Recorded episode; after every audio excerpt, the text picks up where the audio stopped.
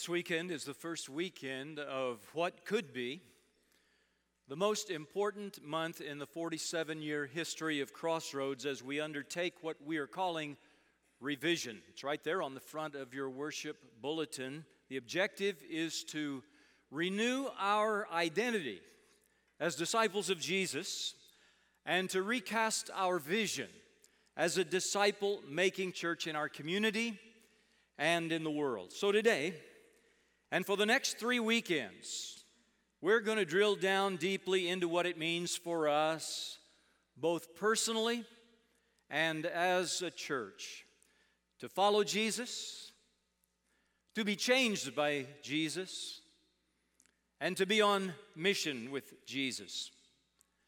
You'll recognize these lines from Charles Dickens' A Tale of Two Cities.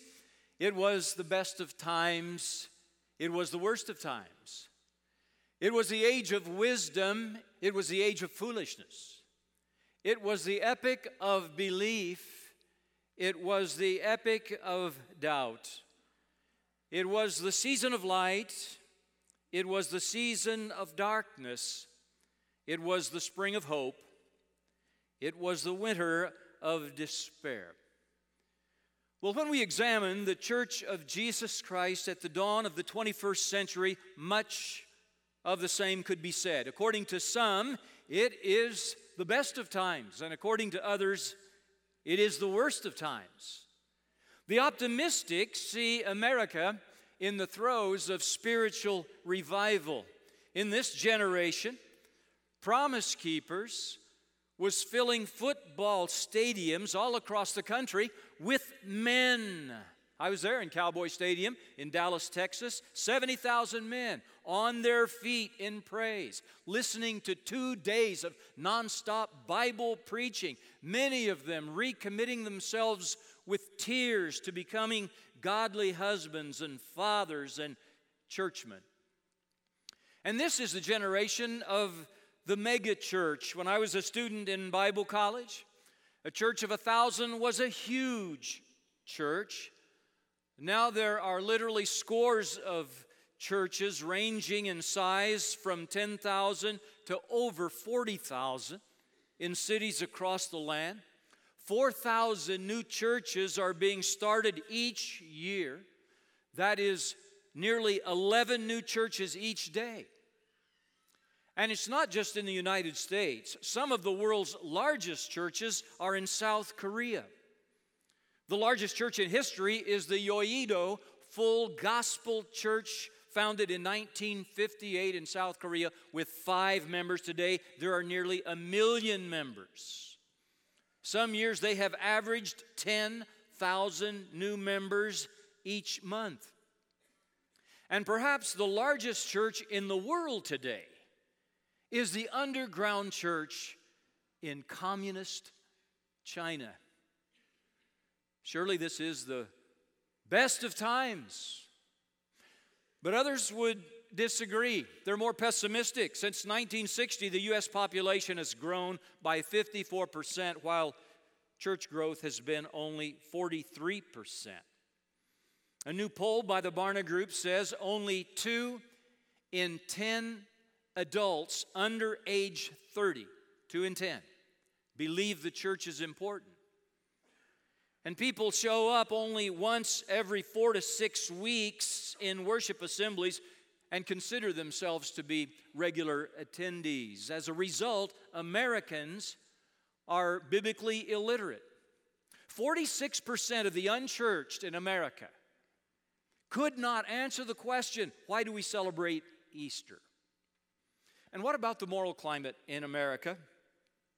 George Gallup has said, in America, religion may be up, but morality is down. 69% believe there are no moral absolutes. And this is well reflected in the book called The Day America Told the Truth. 74% said they would steal from those who wouldn't miss it. 64% said they would lie if it didn't cause any real damage. 53% said they would cheat on their spouse if they knew it wouldn't be discovered. 50% said they do nothing on the job one day in five as standard operating procedure, and 41% said they would use recreational drugs. The day America told the truth about morality, not a pretty picture. And suicide is on the rise. In 2009, for the first time, the number of suicide deaths surpassed the number of deaths in motor vehicle crashes, and it continues to rise. So, how do we as committed Christians view all this? Is it the best of times or is it the worst of times? John Naisbitt has commented on these two contrasting views in his book Megatrends 2000. He wrote that two of the most powerful trends in America for the decades just ahead are these two. This is what we can anticipate. Number one, a religious revival reaching into the third millennium in which baby boomers and busters will begin to seek spiritual life in organized religion. That sounds like we may be on the threshold of the best of times, but then but then there's something that Naisbitt calls the triumph of the individual, where each person will place him or herself at the center of the universe and strive for that which will empower and enlighten them.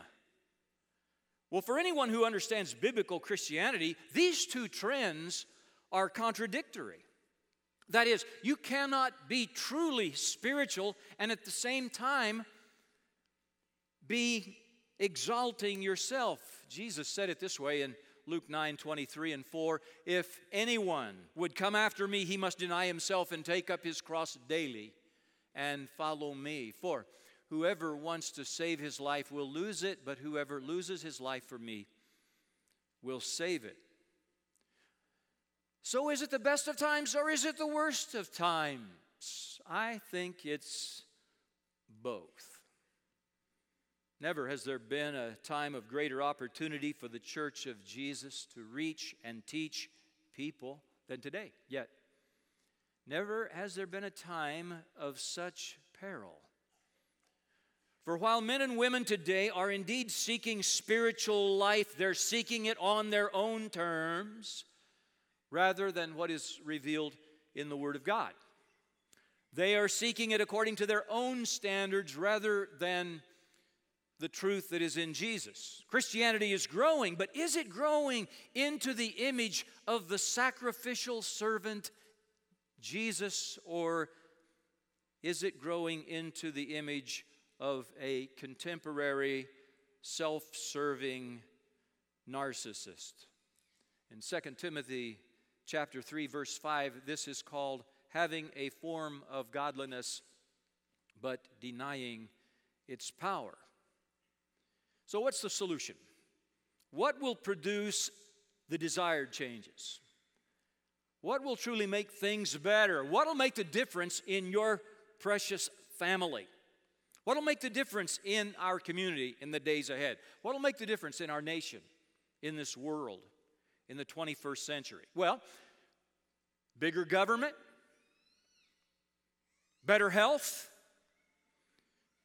the defeat of terrorism a more robust economy, advanced technology. How about more entertainment options? None of these will touch the heart, none of these will cleanse the soul, none of these will secure the eternal destiny of a person. So, what is it then? Well, friends, it's our theme. It's our newly minted mission statement as a church. It's you and I being disciples, true disciples, and you and I being committed, truly committed, to making disciples. That's it. Disciples making disciples. That's a foundation that Jesus laid. That was his purpose in coming.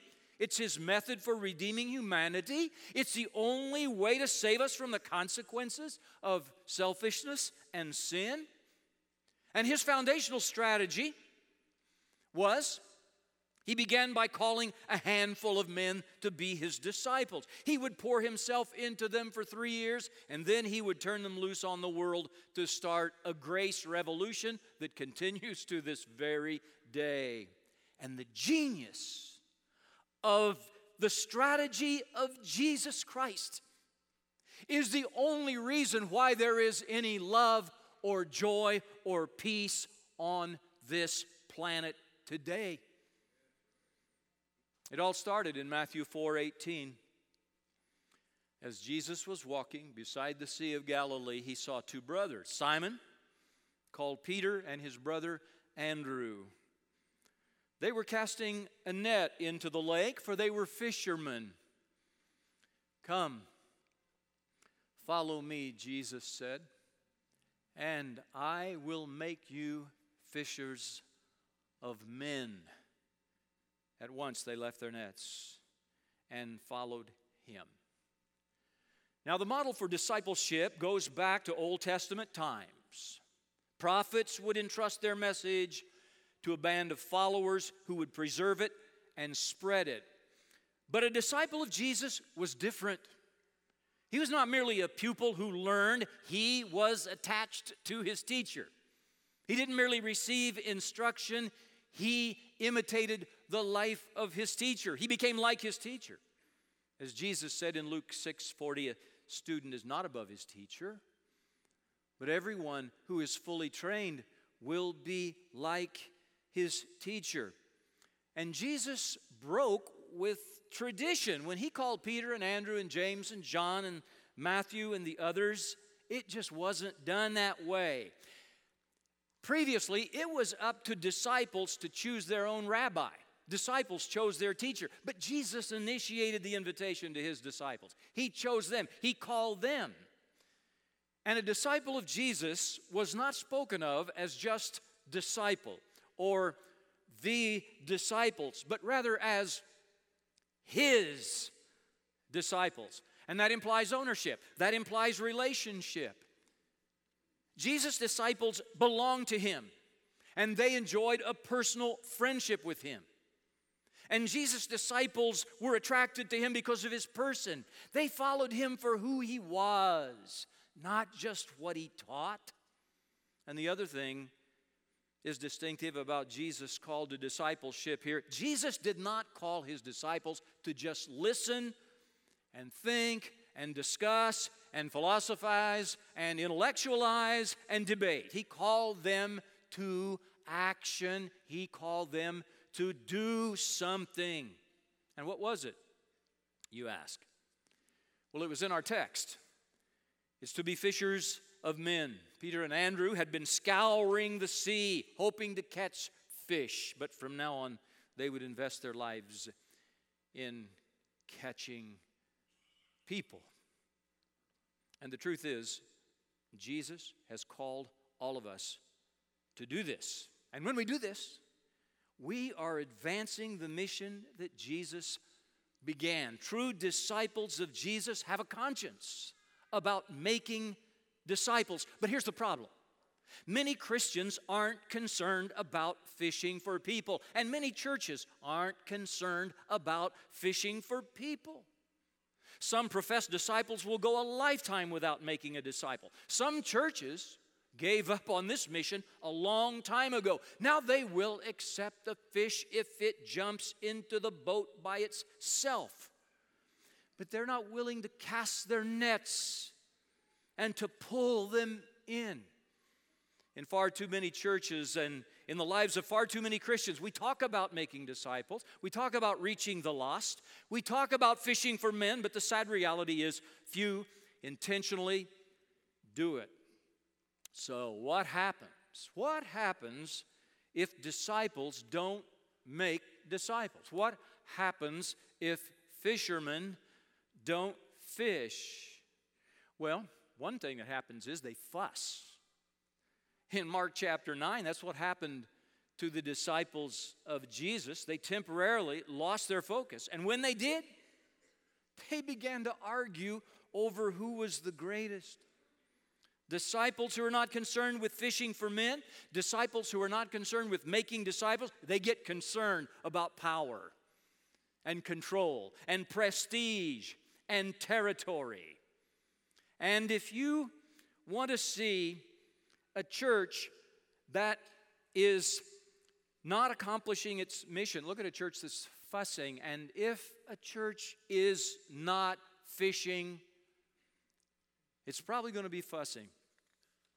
And when a church is characterized by bickering and nitpicking and hard feelings and hurt feelings and whining and complaining, it has lost its focus. Lost its focus on making disciples.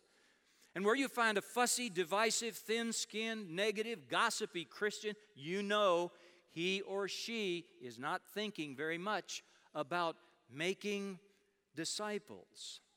But when a church is united together behind the purpose of reaching people, then all kinds of wonderful things begin to happen. And a spirit of love and unity and expectancy is evident. And you can feel the vibe. I felt it here in the afterglow of our 200 baptism weekend. And I felt it the week we packed over a half million meals for starving Haitian children. And I felt it on our Try the Tithe weekend when our offering was a quarter of a million dollars. And I felt it when we received the report that our missionary partnership in India had resulted in over 4,000 baptisms and over 40 new churches. And I feel it the weeks that in this room we have over a thousand kids in vacation Bible school, then breaking out and being taught the stories of Scripture. And I feel it every Easter when I walk into the Ford Center and look around and know that more than half of our audience at the Ford Center is our guests. And I feel it on Monday nights when our support groups meet and I feel it when I look over here in this 1045 service and I see the north side of our worship center populated with teens. Or Thursday noon when the atrium is filled with senior adults. And I feel it every time someone walks down the steps to this baptistry and I hear your applause. But in too many places, in too many places, the church has lost its focus on making disciples, and when that happens, they begin to squabble internally. And if we're not making disciples, let me tell you what's going to happen. We'll monkey around picking the fleas out of each other's hair. Let's not waste valuable time and resources on issues that have no eternal significance. Churches should not be fussing, they should be fishing. Well, then, if they're not, what else happens? Well, they not only fuss, but they also flee. In Matthew 26, Peter ran away after he had denied Christ for the third time.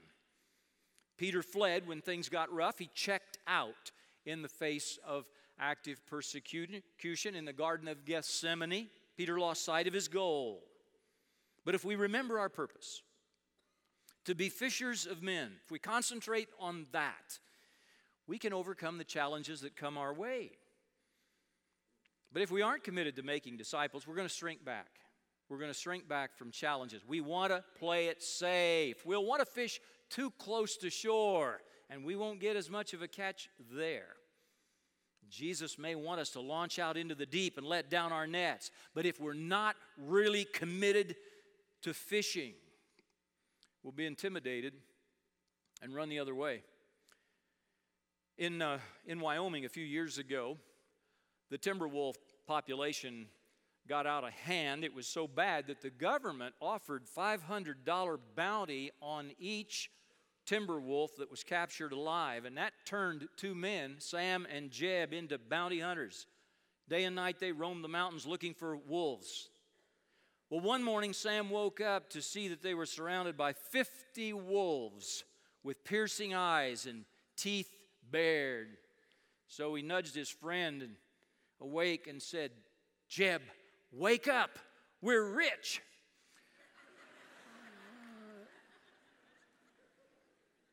well, Sam was seeing things from a unique perspective. And friends, when we focus on making disciples, we'll see things from a new perspective too. And we'll handle challenges differently, we'll handle problems differently. We won't run away from challenges. Some folks want a safe, quiet church, and they run away to another church if there's any kind of big initiative. Some people want to flee when anything threatens to move them out of their comfort zones. If there's any kind of movement or change, they get restless. So, when fishermen don't fish, they fuss. When fishermen don't fish, they flee. And then, thirdly, they forget. Revelation chapter 3, Jesus confronted the church in Sardis that although they had a reputation for being alive, they were dead. And he told them to wake up. And the application for us as believers and as the church is to be vigilant, not lax, not indifferent. So I want to ask you this morning has your fire gone out? Do you remember your mission? Have you got a conscience about making disciples, or have you forgotten about fishing? The Lord admonishes us to wake up, to remember our mission, to prioritize fishing for men because time is running out for people. Death stalks. The days are numbered for so many in our world. And we know that Jesus will come in a moment in the twinkling of an eye. So let's get involved in the lives of those who don't know the Lord and let's gain entrance at whatever level we can. Remember to use the time now to share what you can of Jesus, to be an ambassador for Him, because you may not have many opportunities left. Ask the Lord to revive your loving concern that all men and women and young people may hear and come to a knowledge of the truth. Don't sleep in the light. Wake up. Don't drift into forgetfulness. Well, finally, when fishermen don't fish, they forsake. In John 21, that's what happened. Peter and Thomas and Nathanael and James and John and a couple of other unnamed disciples were all together on the seashore when Peter announced, I'm going out to fish. And they all said, We'll go with you.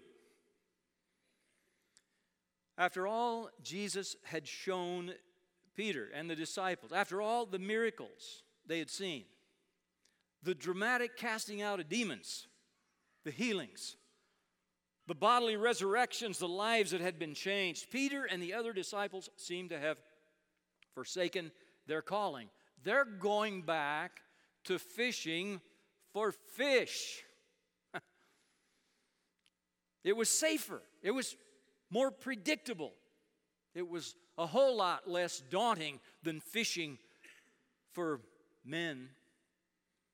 So he's returning to his past.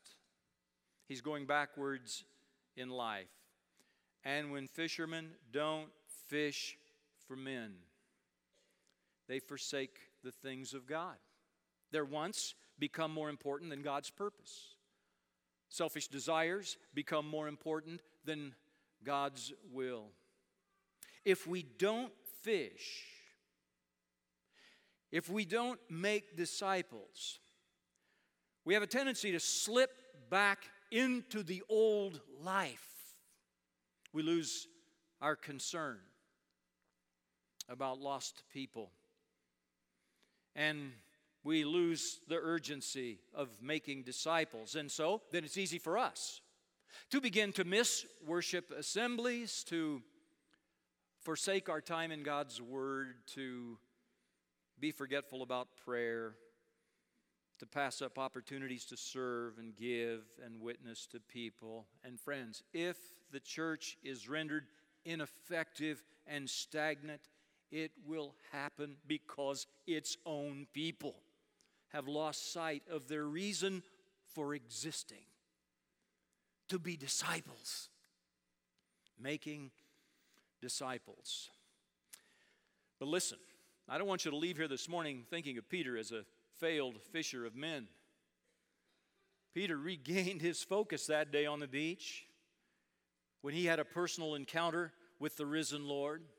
And re- he reaffirmed his love for Jesus and he reaffirmed his devotion to the purpose of Jesus. And he went right back into the city of Jerusalem where he denied that he even knew Jesus with a curse. And he stood up in Acts chapter 2 on the day of Pentecost and he courageously preached one of the greatest messages of all time. And three thousand became disciples and were baptized that day. And those disciples made disciples, and those disciples made disciples. And that is why you and I are here today. So, how can you and I implement this message, personalize this message? I've got three challenges to put in front of you this morning, three action steps for you. The first one is this remain in Jesus, abide in Him.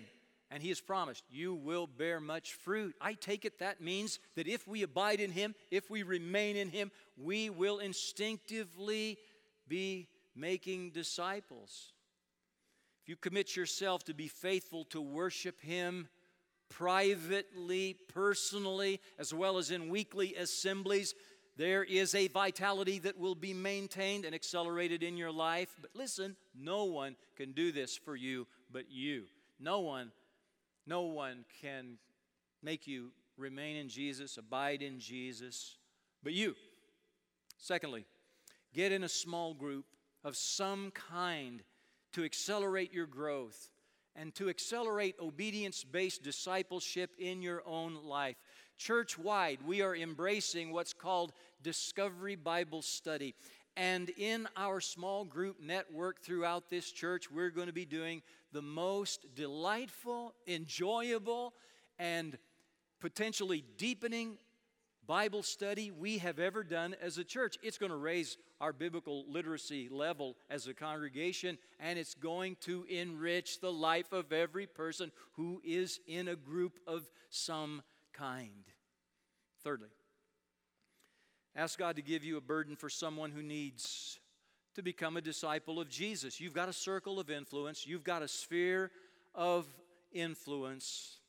Identify those people, initiate friendship with them, pray for them, Find a place to serve. Steward your resources. Seize opportunities to invite people to our worship assemblies or to your small group. And listen, if you invite enough people, some will come. And if enough come, some of them will become disciples. As we close this morning, I want to ask you to pray a prayer with me right now as we stand all over the worship center. Just stand to your feet, please, if you're able. And I want to lead us.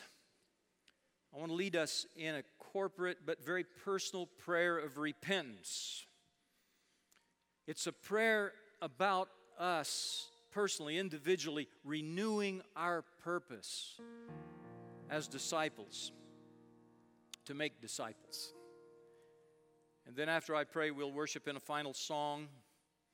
And then this morning, if you have a decision to make about Christ or Crossroads, after we're dismissed here, if you'll just be seated, our section hosts will come to you. So all you need to do is just sit where you are as everybody else exits the worship center, and we will come to you and talk with you. But right now, this prayer with every head bowed and every eye closed.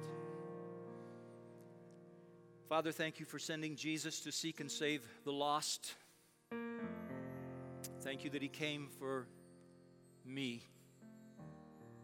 And not just me, but for every living, breathing person on planet Earth.